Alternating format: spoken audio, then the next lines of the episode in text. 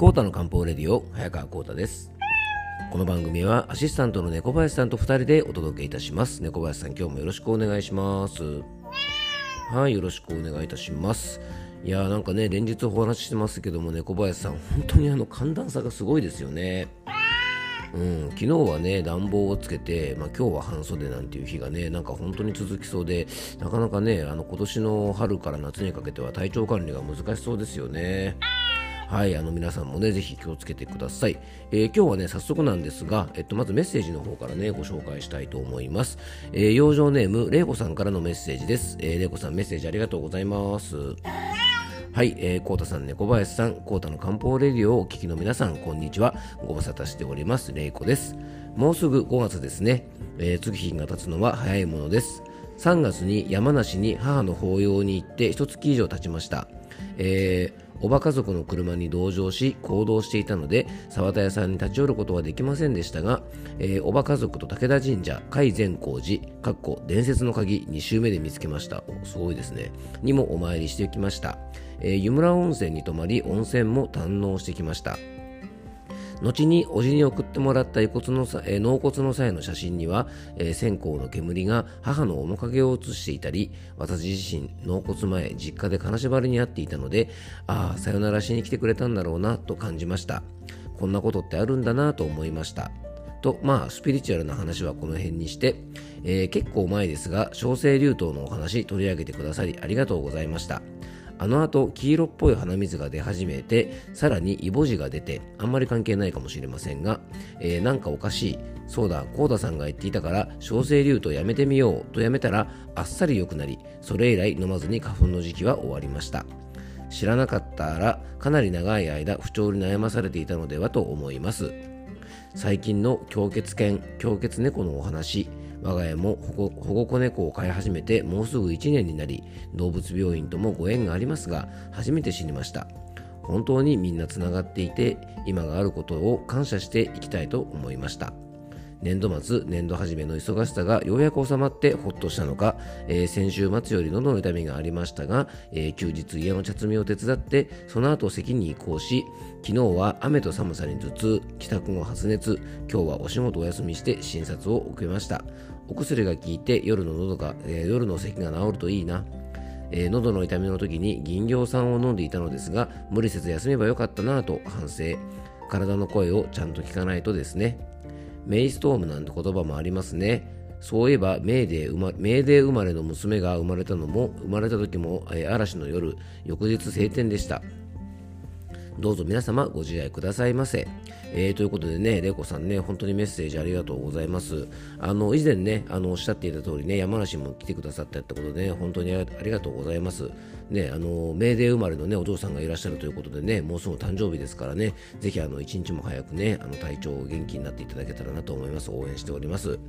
あのメッセージの中でね善光寺というねあの名前が出てきましたがあの善光寺というとですね何といってもね長野県の善光寺をね皆さん思い浮かべると思うんですが実はね僕の地元山梨県にも甲斐善光寺というですねあのお寺があって実はねこれあの武田信玄が川中島の合戦、まあ、有名なね上杉謙信とのねあの戦いがあったんですけども川中島の合戦の時にですね信濃にある、まあ、いわゆるね有名な方の善光寺の消失を恐れてあのご本尊のですね、え、善光寺如来というねあの、まあ、そういう仏像みたいなものを、まあ、あの奉還したっていうことからですねこのお寺が始まったそうなんですね、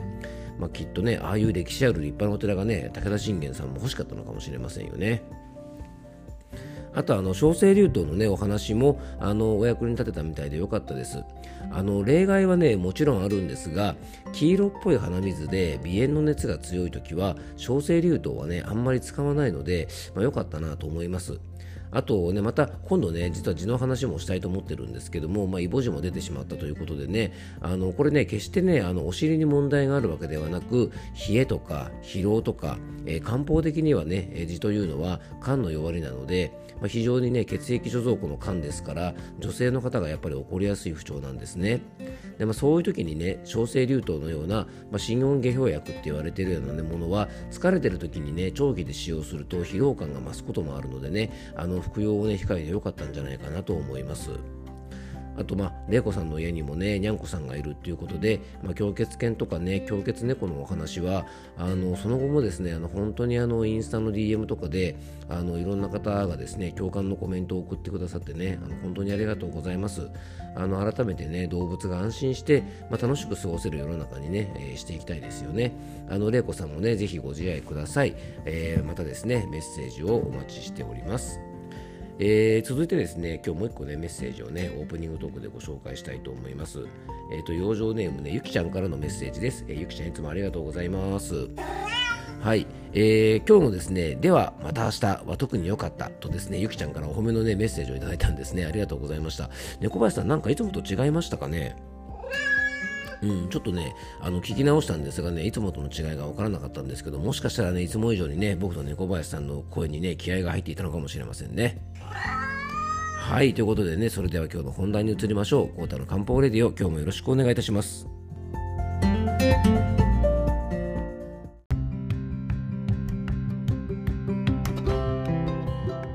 はい、それでは今日の本題に入っていきましょう。えー、今日はですね、また5月病についてね、あの最終回ということでね、お話をしていきたいと思います。えー、3回にわたってですね、猫林さん5月病についてね、ずっと話してきましたよね。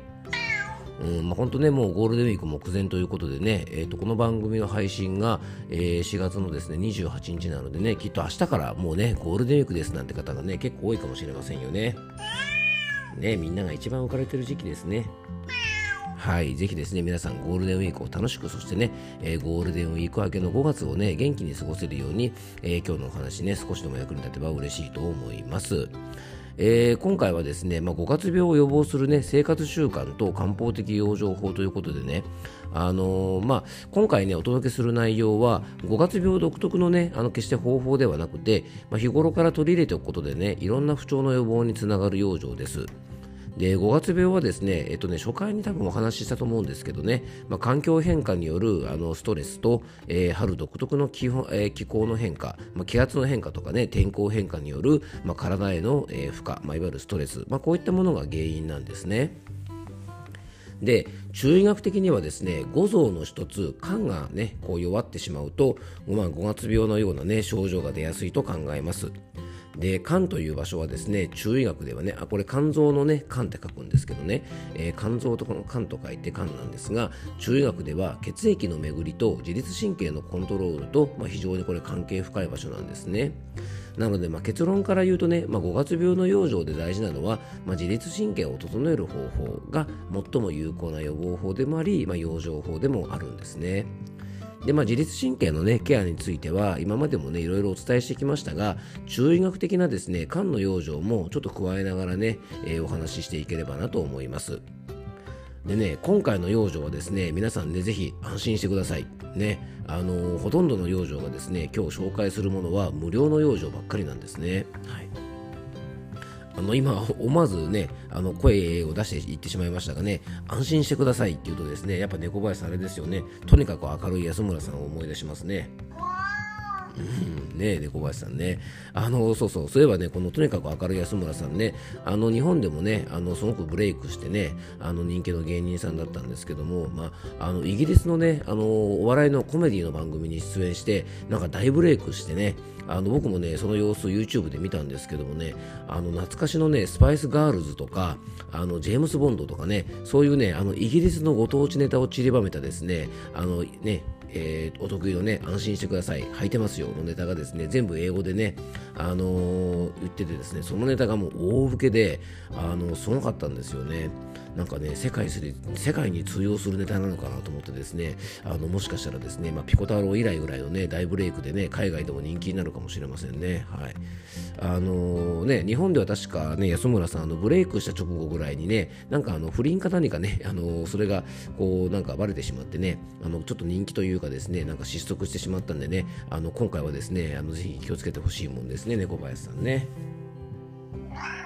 うんねはいまあ、とにかくですね、えっと、そういう話がしたかったんじゃなくてですね、えっと、とにかく明るい安村じゃなくて、えっと、養生法の話ですね。はい。まあ、とにかくですね、皆さん安心してください。あの、ほとんどの養生がね、今回は特別な道具とか、特別な場所に行くとかですね、そういったものが必要ない養生ばっかりなのでね、あの、ぜひご安心ください。えー、春はですね、まあ、5月に限らずね、まあ、冬から夏に季節が移り変わる時期で、まあ、あの冒頭ちょっとお話ししたようにですね秋みたいにねあの夏みたいな暑い日があったりとか、まあ、冬冬のような格好でも寒いような日があったりしてね本当に気温の変化が激しいんですね。で先ほどもちょっと出てきましたがね春の嵐なんて言ってですねあのちょうどね玲子さんのメッセージにもありましたがメイストームなんつってですね春のはあのなんとかな台風の時期と同じぐらい実は風が強く吹く時期なんですね。で気圧の変化も激しいので、まあ、高気圧でねあの交感神経が優位になったり低気圧で副交感神経が優位になったりするのでね、まあ、これがね入れ替わり立ち替わりねあの来るわけですから、まあ、自律神経もね、まあ、乱れて当たり前、まあ、自律神経受難のシーズンといっても、まあ、いいぐらいだと思うんですよね。でそんなね自律神経を整えることができる養生で、まあ、意外なほどですね、まあ、無料で効果が高いのがやっぱりね日光浴だと思います。特にね朝日を浴びるということが非常に重要な養生であの5月病はですねゴールデンウィーク中に生活のリズムが狂ってしまって体内時計が狂っちゃう方もですね非常に多くて、まあ、これも実は5月病の原因なんでねあのちょっと前にもお話ししましたが朝日をねしっかり浴びることで体内時計のねズレを調節してくれる働きが実は朝日を浴びるとあるんですね。要は寝て起きて朝日を浴びてから、えっとね、15時間後だったかな15時間後ぐらいに、えー、日中ね頑張るためにこう分泌されるセロトニンというのがメラトニンというですね、まあ、睡眠物質にあの変化することが分かっていますのでちゃんとね朝ね朝日を浴びるということは重要なんですねだからあの曇ってる日とか雨の日ってなんとなく調子が出ないというのは実はそういう理由もあるんですね。であの自律神経をあの日中活発にしてくれるですね朝日を浴びることでね交感神経モードに結構切り替えてくれるので日中結構しゃっきりするんですね。なので、あの曇りとかね、雨の日でも構いませんから、あのできるだけね、普段窓とかカーテンをちょっと開けて朝起きたら、あの日光を入れるようにしてあげるとですね、えー、このゴールデンウィーク中なんかも結構元気に過ごせるんじゃないかなと思います。でね、あの体内時計という意味ではですね、まあ、寝る時間とか起きる時間とかね、まあ、この辺りをですね、あの普段とかあんまり変えないようにした方がね、えー、この5月病対策にもなると思いますから、まあ、しっかりね、あの寝起きの時間を一定にして朝日を浴びることっていうのをね、ぜひあの5月病対策でゴールデンウィーク中もやっていただけたらなと思います。いやーなんかねすいませんあのー、とにかく明るい安村の話とかもしてしまったので時間が全然足りなくなってしまいましたあのこのままいくとですね今回のお話が猫林さん超大作になっちゃいますね。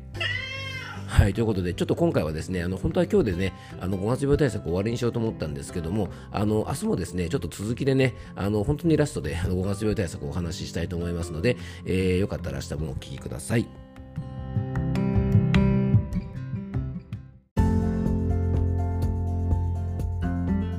はい今回もクロージングのお時間です。いやー猫林さんやっちまいましたね。